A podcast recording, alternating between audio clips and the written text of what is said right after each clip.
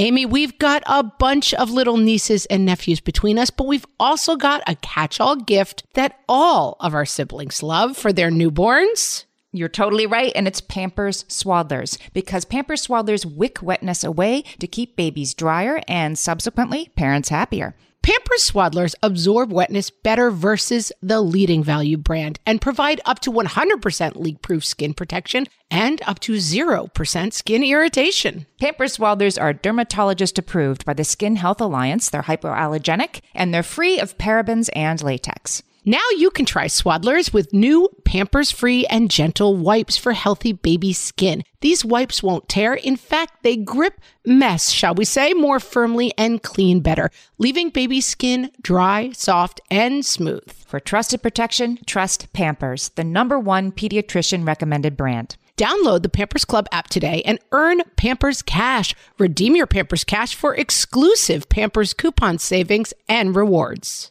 Only redeemable via Pampers Club. Pampers Cash has no cash value. Is that your kid eating cigarette butts over there? And I'd be like, oh, yep. What fresh hell? Laughing in the face of motherhood. Don't let the bumbo capsize. With Margaret Ables and Amy Wilson. I see Roseanne and it's like I, I start lactating. A podcast that solves today's parenting dilemmas so you don't have to. No. Hey, everybody, welcome to this episode of What Fresh Hell Laughing in the Face of Motherhood. This is Amy. And this is Margaret. And this week we're talking about having a baby and a toddler. Oh, oh. if you must. We are experts in this topic, Amy, because we both had toddlers and babies, and then we had two toddlers and a baby. Yeah, I kind of did. I had I had three under five. You had three under four, right? I had three under four. I had three in diapers. Yeah. I did. I have three. I don't think I had three under three, but I had mine eighteen months apart. Each of them almost exactly eighteen months apart. I definitely want it on my tombstone, like three under five, right? Like it was. yeah, it's definitely that thing of like it's such a rallying cry, like three under five, three under four, three in diapers, and it is, and it should be. You deserve you deserve every bit of the sympathetic glances and kudos that you do receive when you're yeah, out props, and about with this. Props, ladies, props. This episode was suggested by Raya on Facebook, and she said, Do an episode on how to survive a toddler and a newborn. My kids are now one and three, and it's getting easier, but the first eight months were probably the hardest thing I have ever experienced. The first eight months of your first two. Yes. And so we went to your we went to our Facebook page and we asked our listeners to tell us what advice you have and we got I mean flooded with with great advice. There was so much advice. You guys first of all just check out the Facebook page, facebook.com forward slash what fresh hellcast, because we could, we're not even going to be able to include all the good advice. No, no. And you know what? I'll put a link on our show page, which is whatfreshhellpodcast.com. I will put a link to the specific Facebook conversation where you can find all of this good advice because there's a lot. And, and I want to say this, this episode really brought out the champions of the closely spaced siblings, but the winner might be Heidi because mm. she hmm. says, my first two kids are 11 months apart and number two and number three are 13 months apart. So my oldest turned two right before my third was born. Yeah, Heidi, you, uh, I mean, bow down. Everyone bow down. So we're going to hear from Heidi. queen. Heidi, Heidi has some good advice. We are really grateful that Heidi uh, took the time to type out some advice from oh deep inside. She's got to have some. Amy, I want to start the whole process though with a bit of a rebuttal. Controversial. I always say to people when they're like, "I don't understand how you had kids so close together." I do not understand, will never understand how someone has a five year old who's in all day kindergarten and starts again. Well, maybe we should do a separate episode on them because I know those people too. And uh, but I just mean like for me, like the horror of like three under three was horrible, but all of the bad was together. And that's what I want to say in defense of this whole thing. Like, guys, if you're in it, it's really bad in the beginning, but then you're done all at the same time. It is an intensity. It is something that, I mean, it's pretty distant for me now, right? Because I have two teenagers now. And, and, and as I look back, like, was that me? Did I do that? It's, and you do. It's a blur. You get through it. So if you're listening to this, we, I know we have some people listening who are about to have number two and like, it's, it's intense and you do it. And if you have more than one, we've all done it. So should we get to the advice? Yeah, let's hit them with some advice. After all. Okay, obviously the most important thing that you need to set up once you have basically two babies is naps. Napping is very important. And as Erica explains, you need simultaneous naps that you need to do what you need to do to make that happen so that both kids are sleeping at the same time. I used to do this. So my, my oldest was one and a half when my baby was born. And I would put him down in his crib. And by the time he was one and a half, he had his nap time. I think it was around 1230. We read a story. I put him in his crib. And then I just would take my newborn and I just would lie down with him like on top of me. I put him in, in a sling and I just would lie down on my back and immediately, you know, just fall asleep. And he'd fall asleep with me because he was a very agreeable second baby, thank goodness. And so I just sort of made it happen. Yeah, I mean, I think people sometimes are like, uh, easier said than done, but this is the kind of thing where it's not going to happen. Like, okay, we're all going to nap at the exact same time together every day. Like, it doesn't work like that, but it's a good goal to always have in mind. It's a good thing to try. Yeah. You're constantly like moving this family sleep schedule together. And as you keep doing that, you will find that you have kids who nap at the same time. Samantha says, and I think this is good advice don't mess with your toddler's schedule. Try to get the baby's schedule to sync with the toddler's. And it's true, a newborn, you can just, they're, they're ready for a half hour nap whenever, unless they're colicky. But cause, so she does say, if you have a very difficult newborn and easygoing toddler, then flip it. Make the one that's more easygoing and flexible adhere to the schedule of the one that needs to be more set even with my first baby, I was breastfeeding and I implemented what I called snack and snooze. And it was like a three hour block in the afternoon where we just stayed in bed. And like he could like breastfeed a little bit and we would both snooze a little bit. And then I would wake up. And if I woke up, I would try to just relax and read a little bit. Like three hours in the afternoon, we were in bed. And it was snack and snooze. And then when he, that became his afternoon nap. And so that became the time I did it with the new baby.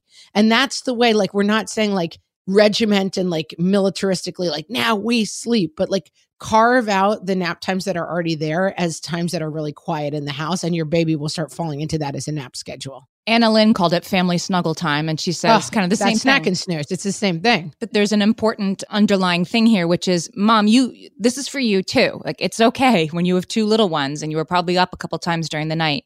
That that nap time both kids are asleep and if you need to lie there and be immobile for that to be happening if you need to tandem nurse or you need to have one you know watching octonauts and then then fall asleep and the other one's nursing and you kind of can't move for an hour that's okay. That's close your eyes, put your feet up, listen to a it's podcast. More like, than okay. Yeah. It's ideal. It, it's a must. It's a nap is for you too, mom. Absolutely. And I am not a good napper and I really don't I don't sleep well and I always had sleep problems around the kids and it was hard for me, but I found even if I could just spend the 2 hours of my kids afternoon nap warm in bed with the baby and the baby would sleep on and off, I found it relaxing. Like don't lock yourself in mentally to like we all have to fall asleep the second the baby falls asleep because that's when the counter starts and the baby's going to wake up. It's like just try to take quiet time at those times and it'll start to come together.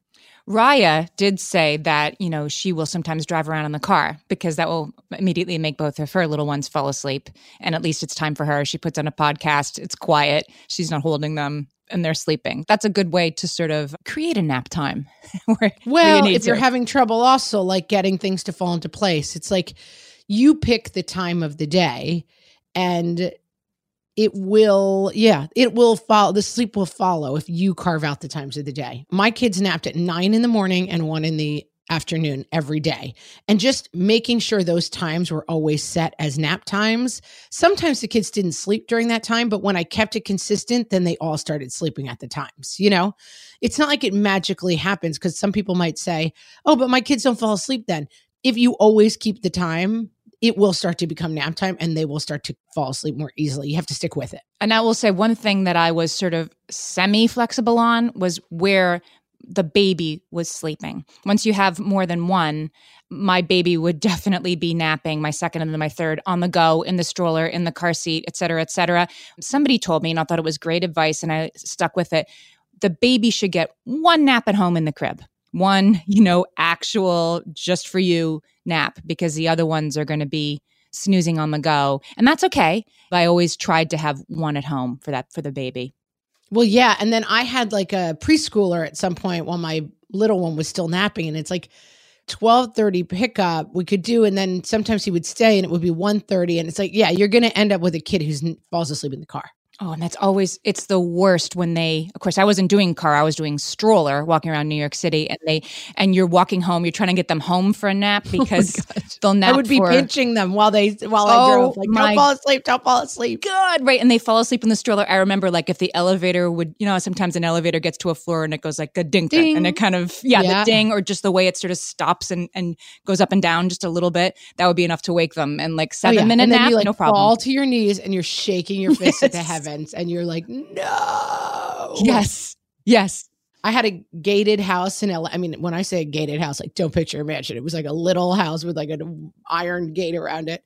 I would occasionally pull in, shut the gate, open the doors of the car, let the baby continue to sleep in the car, bring the other kids in and put them to bed, go back to the car and read a book.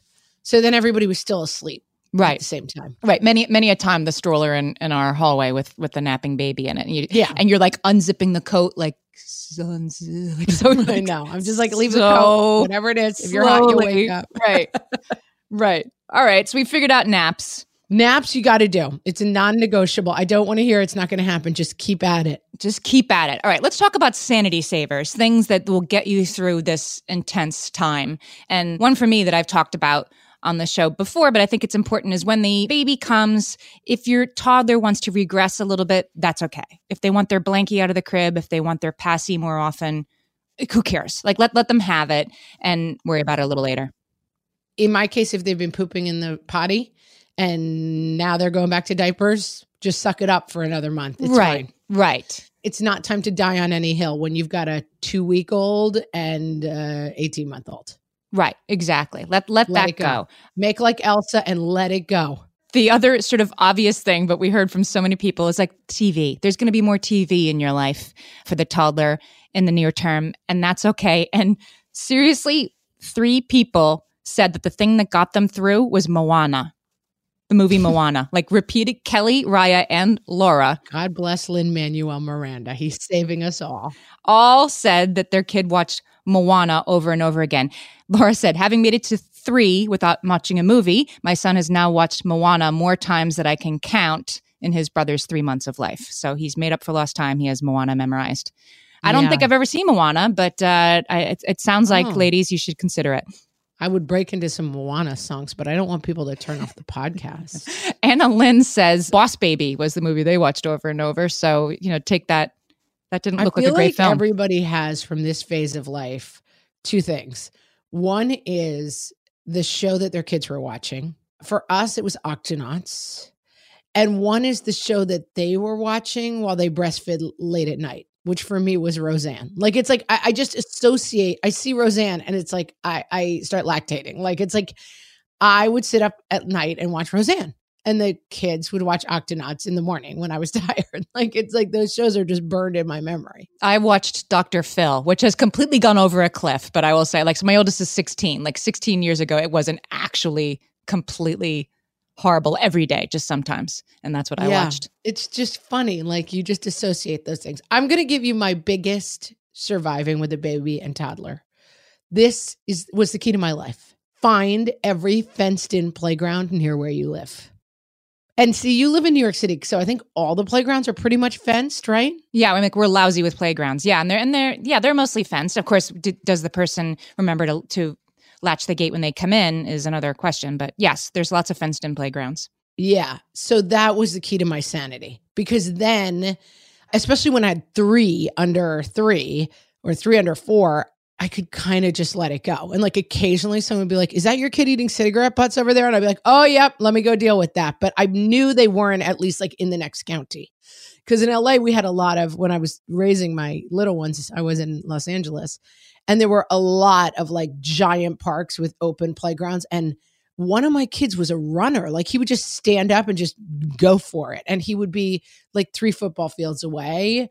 And I would have to, constantly be like just screaming at strangers like go catch that little boy in the yellow t-shirt and, so I mapped out in my mind, like, and I would tell people, like, oh, do you want to meet at this park? I'm like, I can't. There's no fence around that playground. I knew every fenced playground within a 50 mile radius. There's a related tip to this, and I can't find right now who said it, so I'll give her a shout out once I find it. But she said to make sure you always, when you're, you know, putting your two little ones in the car, in the car seats, always strap in the more mobile one first. And that is such good advice. And i didn't i remember my kid my I, I, I like was putting my baby in the car seat once and i hear toot toot and i look up and my two year old is standing in the middle of a country lane with a car that had come along and he just was you know just hanging out in the middle of the road.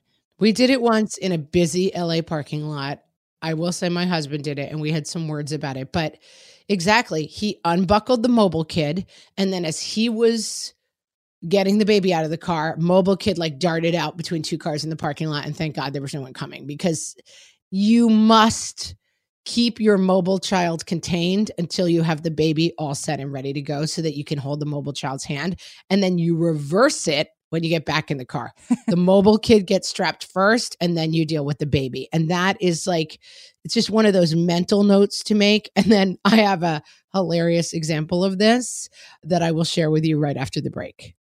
Margaret, I've got a go to baby shower gift that I give whenever there's another newborn in my life. Can you guess what it is? Amy, three guesses. First two don't count. It's Pampers Swaddlers. Exactly. Pampers Swaddlers keep baby's skin dry, happy, and healthy. Pampers Swaddlers absorb wetness better than the leading value brand and provide up to 100% leak proof skin protection and up to 0% skin irritation. Pampers Swaddlers are dermatologist approved by the Skin Health Alliance, hypoallergenic, and free of parabens and latex. Try Swaddlers with new Pampers Free and Gentle wipes for healthy baby skin. These wipes are five times stronger, gripping mess more firmly, shall we say, and making diaper changes a breeze. For trusted protection, trust Pampers, the number one pediatrician recommended brand. Download the Pampers Club app today and earn Pampers Cash. Then redeem your Pampers Cash for exclusive Pampers coupon savings and rewards. Only redeemable via Pampers Club. Pampers Cash has no cash value.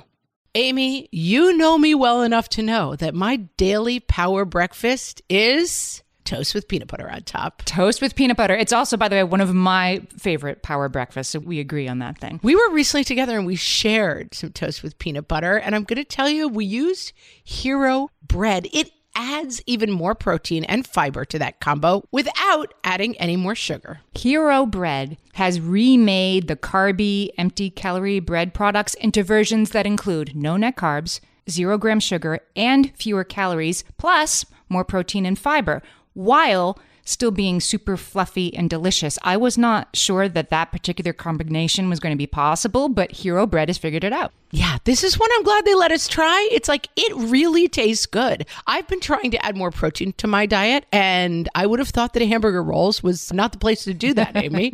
but all of Hero Bread's products, from rolls to tortillas to croissants, we please, offer protein and fiber, zero to one grams of net carbs, and zero grams of sugar. Start your Hero Bread bundle on their website and get 10% off your order.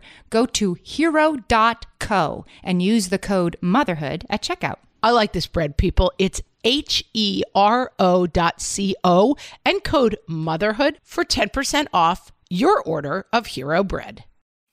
Okay, my ultra example, Amy, of this tip is that we, for some reason, because I think we must be insane, took our toddler and baby ice skating. And it was a mistake. But my husband and I were both wearing ice skates, and then we were dealing with the baby and futzing around. And I took my my toddler came over, was tired. I took off his ice skates, put them down, and then my husband had the baby, and then of course my toddler took off running. And my husband and I were both still in ice skates. So I'm chasing my toddler wearing ice skates through a park in LA, trying to catch him in downtown Los Angeles. And he like almost made it to the subway. And I was just screaming at people, like, grab that little blonde boy as I tried to like chase him through the streets of Los Angeles while I was wearing ice skates. Did you ever consider using one of those harnesses like you see people use at Disney World that I'm a little judgy about, but now I know why they use them? A hundred percent you should have no shame about using a harness, even if you call it a leash. I actually often thought about it and I never, I think we even bought one. I will say it's one of those problems that tends to peak and then disappear. Like right when I thought I can't handle it without the harness, I was fine without it. I think if you master your order of strapping and unstrapping the kids, the leash things become easier. But I had a runner, as I said, and I have no judgment for people who use a harness. I thought about it and I would have done it. I just kind of almost never got organized to do it. And then by the time I really thought about it, it wasn't really an issue anymore. Well, that's an important thing to pass on to people who are listening too. Like I had a runner for six weeks once. Like it, these these things that when you're in them seem like this is your new reality forever is just a very intense but contained moment in your life. And what I will say about that is another big rule of mine at the time was anything that was panicking me, I had to wait for two weeks before I made a decision about it. And that really helped me through this time because I would be like, I can't handle this kid always running away. And then two weeks later, it would just be better. Things change so fast at this age that like I can't handle the kid who cries instead of naps. And then two weeks later, it wouldn't be happening anymore. So I tried to make a deal with myself. Do not panic about anything that hasn't been happening for two weeks. Obviously, I'm not talking about things like fevers, rashes, medical stuff. Deal with those right away. But behavior stuff that you're having trouble with at this phase, I would give it two weeks before you decide it's ruining your whole life. That's good advice. Missy said something about um, that was a little bit, little bit less ambitious than ice skating. She had a activities that she could do with one hand ready to go. Like she had a basket where it's like, I could kind of do this puzzle with one hand. I can kind of stack these blocks with one hand so that she could be nursing the baby with one hand and playing on the floor with the toddler at the same time. And I thought that was that was pretty good advice actually at some point my husband came home and i was playing soccer with the older kid while breastfeeding another one and he was like I-, I think we've reached a new low and i'm like yeah well what are you going to do Jennifer says her boys are 18 months apart and she joined a mom's group and that was her sanity saver. And that certainly was for me. Like just having a place you have to go doesn't matter if it's cold or hot or raining or like I would strap my boys in their double stroller and off we'd go to somebody's house where there were different toys and a grown-ups for me to talk to and it, it that's a if you can if you can find that use it while you're home with both of them and, and get out. Absolutely great advice. And I had this Friday nights for me. So my husband worked like a pretty, you know, like nine to five, although it was, of course, more like nine to seven kind of a job. And so from Monday to Friday, I was by myself with the kids all day, every day. And I started meeting another mom at a like a play space, indoor kind of play space at 4:30 on Friday afternoons. And then my husband would meet us there by six. And so basically by 3:30 on Friday, I was kind of done. I was like getting the kids ready to get in the car and go. And then I would meet my friends. So it was like it gave me like if I can make it till 3:30 on Friday, I'm okay. And that helped me a lot. Yeah, you need a reason to get out of the house every day, as much as it you seems. You need a reason to keep going. Yeah, you need that two o'clock music together class with the tambourines. It it gives you a, a structure for your day. That hello everybody, right. we're glad to see you. And the baby likes that stuff just as much. All right, well let's let's move on to gear that works. I thought we had some good good advice here too. Melissa said you have to make sure you get one of those frames for the car seat so that the baby's car seat can pop out and chunk right into a thing that becomes a stroller. So if you get to somebody's house and the baby is sleeping, they can continue sleeping. Get one oh, of those yeah. people. That's non optional, guys. That's non optional. It's 2018. You got to have one of those. Colleen said that she replaced the glider in her son's room with a La-Z-Boy recliner that was big enough to fit her and the baby and the toddler for what we were talking about before. What did you call it? Snack and snooze? Snack and snooze. You need a proper snack and snooze chair. And if you need to, you know, move some stuff around and make that happen, I encourage you to get the best chair you can that can also fit your toddler for all the time you're going to be spending reading the pokey little puppy. Oh yeah, that's a good that's a good one. Wherever it is, like get your space going. Baby wearing. I didn't figure this out until number 3. My first baby was a colicky baby and wouldn't tolerate it. And so I didn't try it with number two. Like the story I told myself was like, my babies don't like baby wearing. And then I got to number three and I just had to. And she loved it. And she spent the first, you know, year of her life on my front, like I was a kangaroo. And a lot of people, Kelsey, Miriam, said this that that was their lifesaver they can't live without melissa suggests keeping a carrier in your car all the time in case you need it And I will say, I went for the three kid stroller. I had the double stroller, and then I put, I think they call it a kickstand or something. Yeah, yeah. Because with a three year old, in my case, if we went somewhere, like he wasn't really up for a really long walk. We go to the zoo basically. And I just pushed all three of them in the stroller and people would goof on me and be like, oh my God. I mean, it looked like, you know, those pictures of like, you'll see a country and it's like, there's 76 people on a motorbike and they're all riding along. Like that's basically what I look like all the time.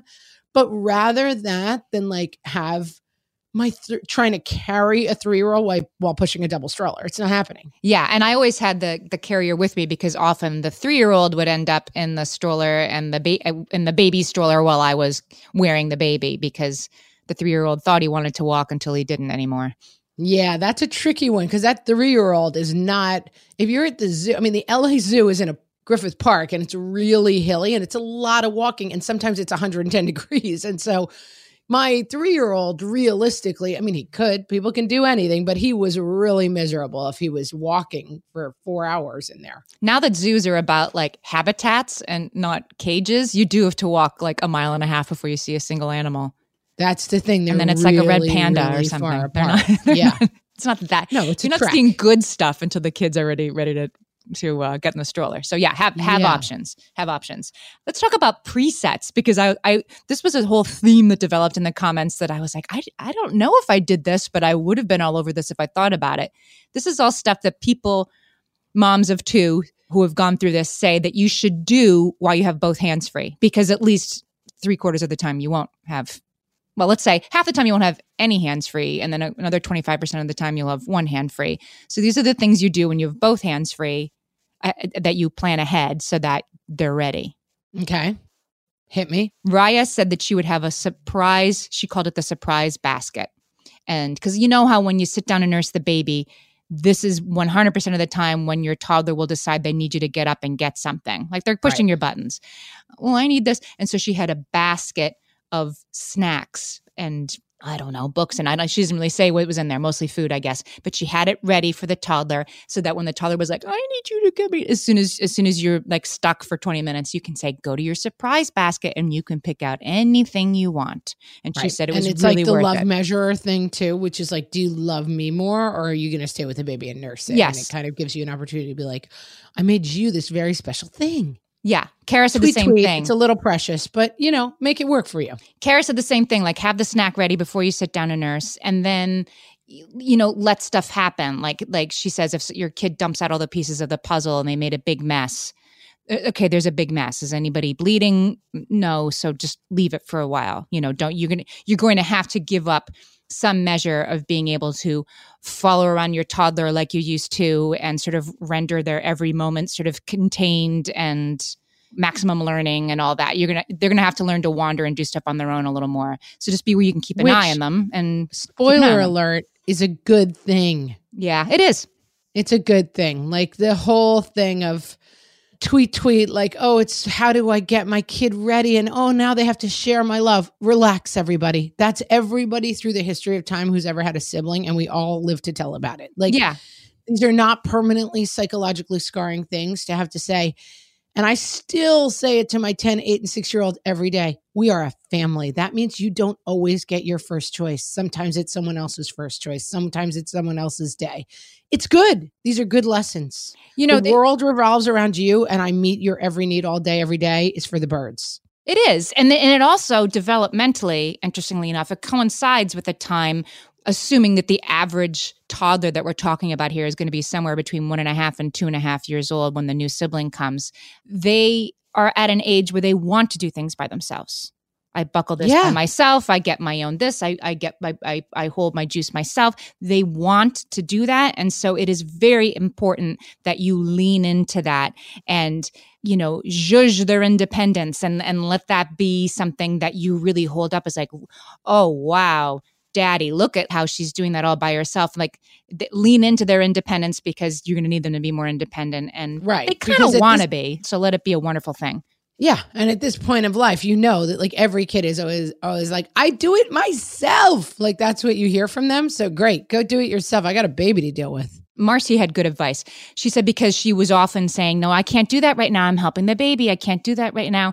That she would sometimes make sure to say to the baby, who's an infant, right? To say, like, I can't do that right now. Like, I hear you crying, but I can't help you right now because I'm Mm. getting I'm getting Connor his lunch. You know, that you make, make sure you re- make sure you return the favor. That's smart. I used to all the time say to whoever my baby was in earshot of the toddler, like, no, you can't go to the grocery store with mommy. You're the baby. You're going to stay home. Only Connor gets to go to the dentist with mommy. Like I would always take opportunities to explain to the baby how they weren't old enough to do, to do Mm. whatever I was trying to get the toddler to do. And it worked. And I will say that this is something we still struggle with as a three kid family, which is that there are kids who, for whatever reason, demand more attention at different times, but sometimes like one kid overall demands more attention or is just like the kind of personality that sucks up more of the oxygen in the room. And my husband and I at 10, 8, and 6 will still have the conversation where I will sit him down and be like, we need to pay attention more to our middle kid now we need to take two days and make it his days like just to try to avoid the thing of like the reason i i will say it is because i'll notice that one of the kids is like kind of just going for a lot of negative attention. And i'm like oh that's right. We've been spending too much time on the kid who is high needs and we need to just take two days to really make it about a different kid in the family so that we're not always just dealing with the kid who's the squeaky wheel. Monica said this, and I thought it was a really important thing, like re- and related to this, like the, like the toddler is maybe going to get a little bit more difficult, and they may need you to like lean into that a little bit, as you say, and prioritize them a little bit. She said it really helps to be empathetic about, without getting too precious about it, empathetic that your toddler has had their daytime one-on-one buddy, assuming that you're home with them, has been taken away. And if you can be empathetic, well, that does kind of suck, and you're letting them have their blankie a little bit more, that that's going to help you through this. If they're choosing this moment, you have a colicky baby and you have mastitis, and the toddler's being more demanding, it's a lot. But if you can remember, like, mm, nobody asked them, then it does help you sort of be empathetic. And we have a big overall, lots of people suggested go to piece of advice on that. And we're going to get to that right after this. Margaret, I've been at the research again, looking into metabolic health and more importantly, metabolic flexibility, which turns out is the key to improved energy levels, better sleep, better fitness, all the things. And I found out about all this because we got a chance to try Lumen, the first handheld device that helps you manage your metabolic health. Lumen works when you breathe into it. If you do that first thing in the morning or after a workout, Lumen measures your metabolism by measuring the amount of carbon dioxide in your breath. It's science, people. That lets you see exactly what's going on in your body in real time. Then you use Lumen's app to get tailored guidance to improve your sleep, your nutrition, even stress management. If you're interested in figuring out the effects of different sorts of foods on your body, Lumen is a really cool way to see what's actually happening as your body burns different fuel sources. If you want to take the next step in improving your health, go to lumen.me and use fresh to get $100 off your lumen. That is L U M E N dot M E. Lumen dot me and use the code FRESH at checkout for $100 off. Thank you, Lumen, for sponsoring this episode. When it comes to raising kids, there's so much to consider. Things like what do we feed them? When do we feed them? How do they sleep? What does it look like to raise kind kids? How does their nervous system work? How do I keep myself calm? What are my triggers? There's so much that comes into play, and we are distilling all of that information for you at Voices of Your Village podcast, where we bring experts in the field of early childhood and education and psychology and across the board so that you don't have to comb the internet for information. You get to show up and hang out and have shame free, judgment free conversations and insights into what it looks like to raise kind, empathetic, emotionally intelligent humans. I'm Alyssa Blask Campbell. I have a master's degree in early childhood education. I'm a mom of two, and I am walking this journey right alongside you doing this work. Come hang out with me at Voices of Your Village, and we can dive into real conversations with actionable tips.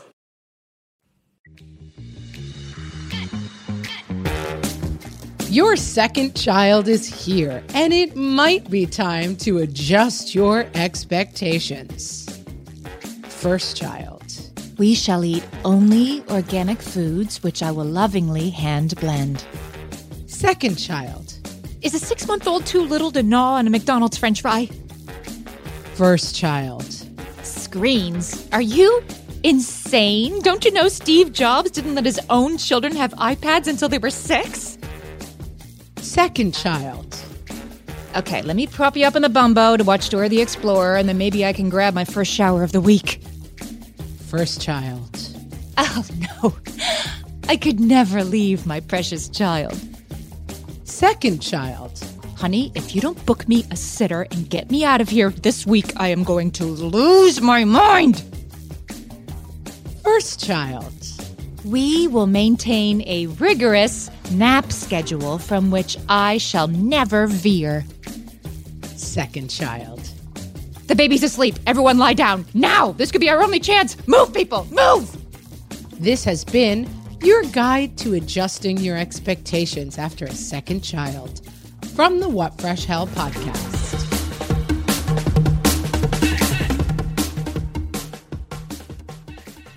So, Amy, we had a ton of people give the suggestion. It's a good suggestion, an old suggestion, a solid suggestion, and it is give your toddler jobs Yep, let them help. that relate to the baby. Mhm. Let them help. So, a lot of like, oh, I need you to help me with the baby. Go get the diapers. Could you help me feed the baby? I mean, be careful with this because it involves a lot of eye stabbing with a spoon when you let the toddler feed the baby, in my experience. But a lot of like, you have a new important role helping with the baby. Yep. Heavy praise and clapping afterwards, Kelly says. And that's important too. like, wow, you just got the blanket. And Raya makes a good point. Again, it's the preset thing. She says she would leave the wipes, the blanket accessible for the toddler. Like, if they're going to go get the blanket for you, then make sure they're on a shelf where Keep the it on the toddler right can reach it. level. Exactly. I will say this doesn't work for everyone. My older son had no interest in the baby, no interest in helping with the baby, and didn't seem that perturbed by the baby's presence. So he, I mean, he was slightly interested, like, huh, a baby. But we didn't do a ton of this. So It depends on the kid. Mandy said the same thing. She said, My daughter was not happy with the baby and was not a helper. And so you don't, yeah, don't try to make this happen. It's not, it'll either work for you, it'll either really work for the toddler, in which case use it, or they'll be indifferent or worse, resistant, and then drop this immediately. This is only, only if it's useful. Because P.S., with most of these things, the toddler quote unquote helping means it'll take five times longer than if you just did it. This is about this is about making them keeping them occupied and making them feel included.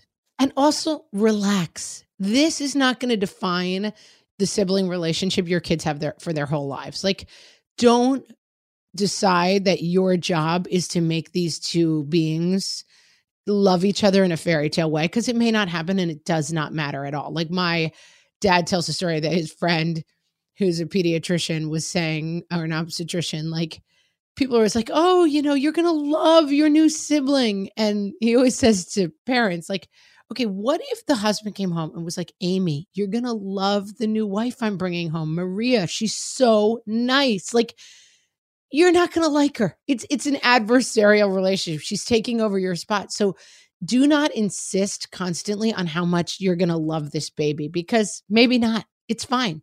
You'll you'll get the picture. There'll be at some point. We all have the you know the pictures in our photo albums of when the of the toddler propped up with the baby when you first come home at the hospital. You'll have those photo moments and you'll take them, and and then other times the kid will be indifferent or perhaps openly hostile. And then you just keep them separate for Right. But if you spend your whole time being like, Mo, two best friends, oh, freaking frack forever, like relax. They, they're they're they're not even really that cognizant of each other. It's not. Don't don't try to force that. You'll drive yourself crazy. That's not something that you have to put on your list, right? Let's talk about letting people help. It's complicated because if you're breastfeeding, which a lot of us are, your partner can't help, can't get up with you in the middle of the night, can't do those nursing sessions, which take a long time in the beginning. And so you are stuck with that. And then the toddler will usually be uniquely focused on only mommy, right? Only mommy can cut my hot dog. Only mommy can read me this story. They want your attention too. So you have to figure out how people can help with all the things that aren't your children your children's actual emotional needs for you. So important, and I'm going to return to one of our favorite themes. Be careful of your story here. Mm-hmm. It is so tempting and easy for the story to be I have to do everything. No one can help me. I am the only one who can do it. And like, if your toddler thinks you're the only one who can cut the hot dog and you're miserable, it might be time to be like, neighbor Sue is going to cut your hot dog. And if you don't like it, don't eat. Like, if you let the story become, I am the only person who can do anything, it's the path to misery. You got to open up some doors and figure out what other people can do. And my advice to helpers, and this goes for people who are sick, people who have had new babies, people who have experienced tragedies in their life, people who are having a hard time in any way. The phone call you make is not, What can I do to help? The phone call you make is, I am going to come over and bring some dinner. If that person says no, you say, Is there anything else I can do instead? And if they say no, you try again later. So don't bring dinner if they don't want it, but come in with a concrete suggestion of what you could do to help. Right, right. I was thinking I could come over and do some loads of laundry and fold them for you. I am a person who does not like other people touching my underwear. So when people offer to fold my laundry, I'm so skeeved out by it. And I'm like, whatever you do, don't do that.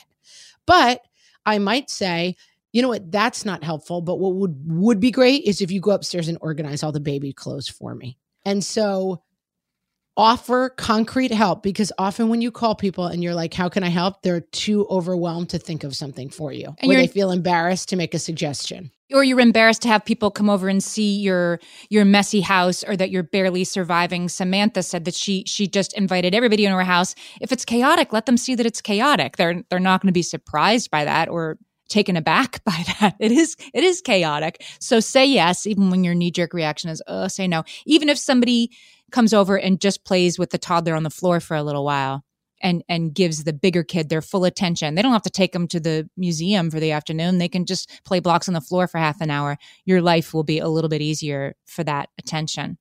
And if you're really struggling, which I was at one point, challenge yourself to figure out what other people can help with. One thing I did was I backed off from exclusively breastfeeding, which was also a factor of not producing enough milk. So it wasn't the decision was not only I want this, but I realized that if I alternated breastfeeding and bottle feeding that my kid was getting a lot of the benefits of breastfeeding and I was not so tired that I was a miserable human being to be around all the time and that seemed like a really smart trade-off for me. Yeah, I would say that that the idea that there's nipple confusion and, and you can't ever give your baby a bottle or something terrible will happen to your breastfeeding regimen is is is a Wasn't dangerous for me. Yeah, that's a dangerous thing because it just yeah, it just makes people want to stop. And you you can work in a bottle once in a while and and things things work out pretty well. It just seems more than any other time in your life to be careful of the story of like I have to do it all myself. I'm the only one who knows how to do it. The kids only want it from me. Like if you are miserable, that is not worth it. Make some sort of change. That is my strongest advice. I want to circle back to what you were saying because I agree with that so strongly that if the toddler, like, oh no, only I can put him down for his nap because he likes to twirl my hair around his fingers and like breaking that will be hard for like 15 minutes. So do it. Lean into the opportunities to change up that only you can do everything for the older kid because the kid wants more independence anyway. And spoiler alert, your kid loves you best forever. yeah. It doesn't matter what you do. If you leave the house for three years, you come back and your kid still likes you best. You're the mom. You can let a lot of other people in and they're not taking any pieces of the love pie. Your kid loves you best. They want you most, but be healthy and let other people do stuff for you. That's well said. Please. We had some really good sort of overall takeaways Oh, it was Beth who said strap the most mobile kid into her car. Beth, you're a genius. Thank you, Beth. Thank you. Let's all applaud Beth for that for that wonderful advice. Heidi said if she had one clean toilet and a decently clean kitchen, then nothing else was urgent or overwhelming. And she had like three kids under two. Right. She was doing much better than me, Heidi. She, so stop she had showing one off. clean toilet and a decently clean kitchen. Yeah, not me. Rachel says you need to give yourself grace. So much grace, she says. I wish I would have been nicer to myself and just do your best. I want to put a practical face on that because I think it can sound a little goony goo goo and like, give yourself grace. What does it mean? I figured out that baths were my special place that relaxed me. And I tried to set aside a time to take a bath. And my husband was kind of in on the plan. And I will say my husband's a doll and he would like come home from work and he would walk in the bathroom and set up the bath and put on like calming music and light candles in there. And then he'd be like i've got the kids for half an hour. This is bath time for you. And like like young frankenstein which might be an oldie lux alert. Back in my day. there's a scene in the movie young frankenstein where he's like whatever you hear from in he goes in to confront the frankenstein monster. He's like whatever you hear do not come in. And then of course the monster starts like trying to kill him. And he's like help help. And they're like no we're not going in. But that's what david would sort of say. Whatever you hear out here just you're in the bath this is your half an hour of bath time like try to find some actual ways to say like this is my time that i do something for myself I want to go back to Emily said that if your toddler loves the bath, like let them take a bath for an hour. I mean, obviously you're sitting right there with the newborn sitting on the toilet seat, but like lean into what's working, right? If you if you like baths, take a long bath. If the toddler likes a long bath, then it, it's bath all day. If they want, if they're happy in their high chair for 15 minutes after dinner's over, then leave them in the high chair. Like do not do not rush to the next thing if the if the current moment that you're in is working. whatever's working, stay with it as Yeah, long as yes. possible. That's good advice. And then the other thing I will say is at a certain point, baths become a common activity. So everybody's in the bath at once. You don't give three baths, but don't do learn from me. I don't even know they still make those bumbo seats. Mm-hmm. I had this brilliant idea that I would put my son, my toddler, in, and then the baby would go in his bumbo seat in the bathtub so he could sit next to the brother. And of course, I stuck the bumbo seat in the bathtub and it immediately, like, it's not meant for the bathtub. And I'm sure it says that on there. And it immediately, like, capsized and he was like stuck in the bumbo seat upside down underwater. So that I would not do. That was a mistake. Learn from me. But you're right. That's what the arc is bending towards here. That's one of my overall takeaways that this gets easier when your kids stop needing different things at the same time. Ugh.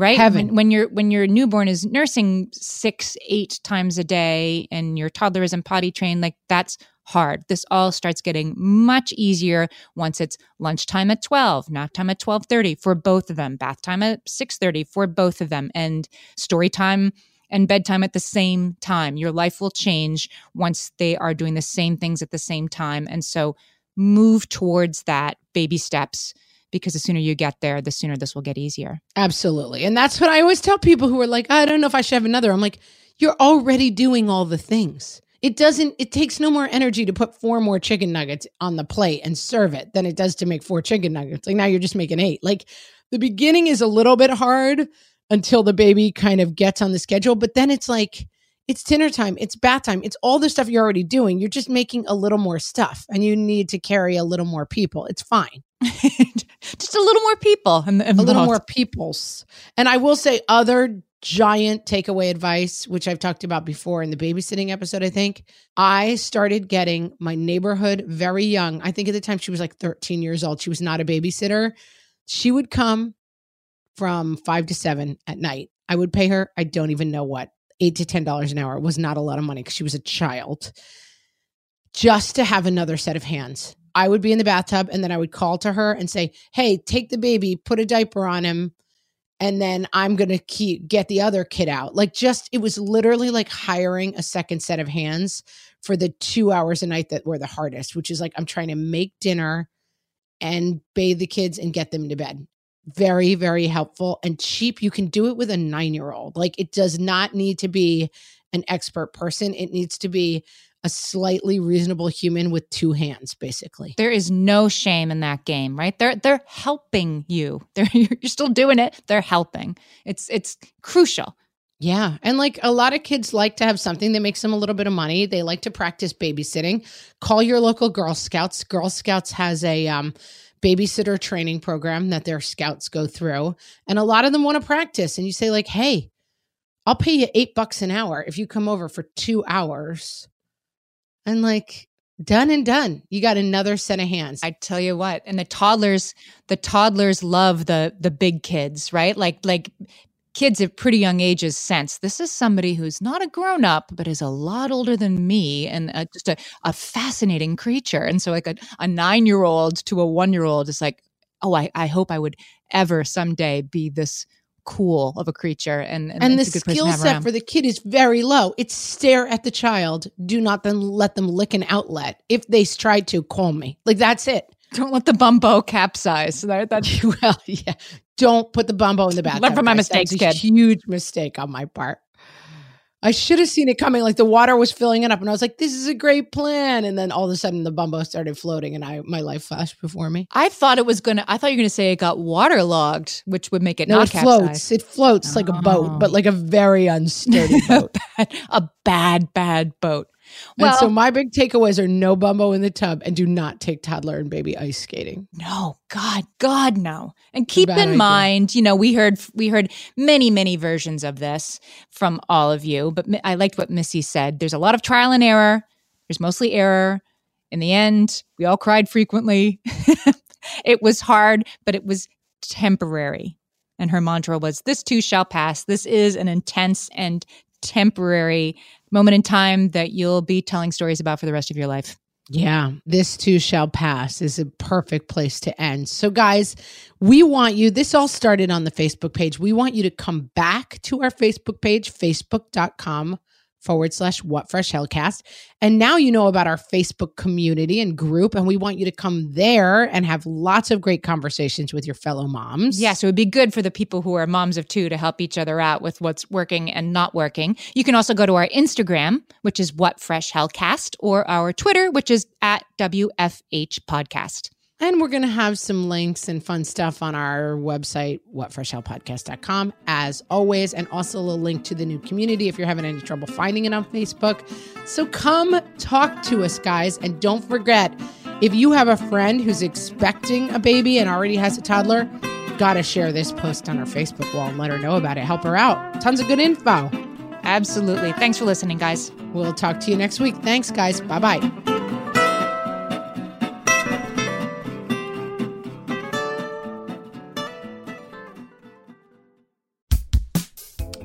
Everybody. It's us, Blair and Molly, your old pals from Toddler Purgatory. Two moms who are also actors, who are also creative beings, who sometimes feel stuck. And this is our new podcast, Unsticking It with Blair and Molly. What happens when your creative spark just seems to disappear? Gone. Poof. Bye. See ya. What happens when life gets in the way of your creativity instead of nourishing it? That's what happened to Molly and me. We felt like the thing that drove us creatively stopped working and impending doom had in fact impended. Totally. So we decided to do something about it. And that was steal ideas about getting unstuck from the most creative people we can find. We talked to guests about how to break through the mucky, gluey, sticky wall that can get between you and your creativity. We hear about their journeys, their successes, their challenges, and even their bougie coffee shop orders. Mm-hmm. And we're not just talking Bob Ross type paint on paper artists here, though we talk to them too. We're talking to actors, creative directors, dancers, and people who are working hard to be their best creative selves in a world that can sometimes feel real uncreative. We all have something to teach each other, so let's steal their ideas together. Join us, won't you, as we deep dive into how to unstick ourselves from the life gunk that can get in the way of our creative freedom. Pandemics, school calendars. World events, lack of sleep. Oh, get out of their life gunk. and let's get back to your best creative self. Subscribe to Unsticking It with Blair and Molly. You're not going to want to miss an episode. Unsticking It with Blair and Molly because sometimes life sucks.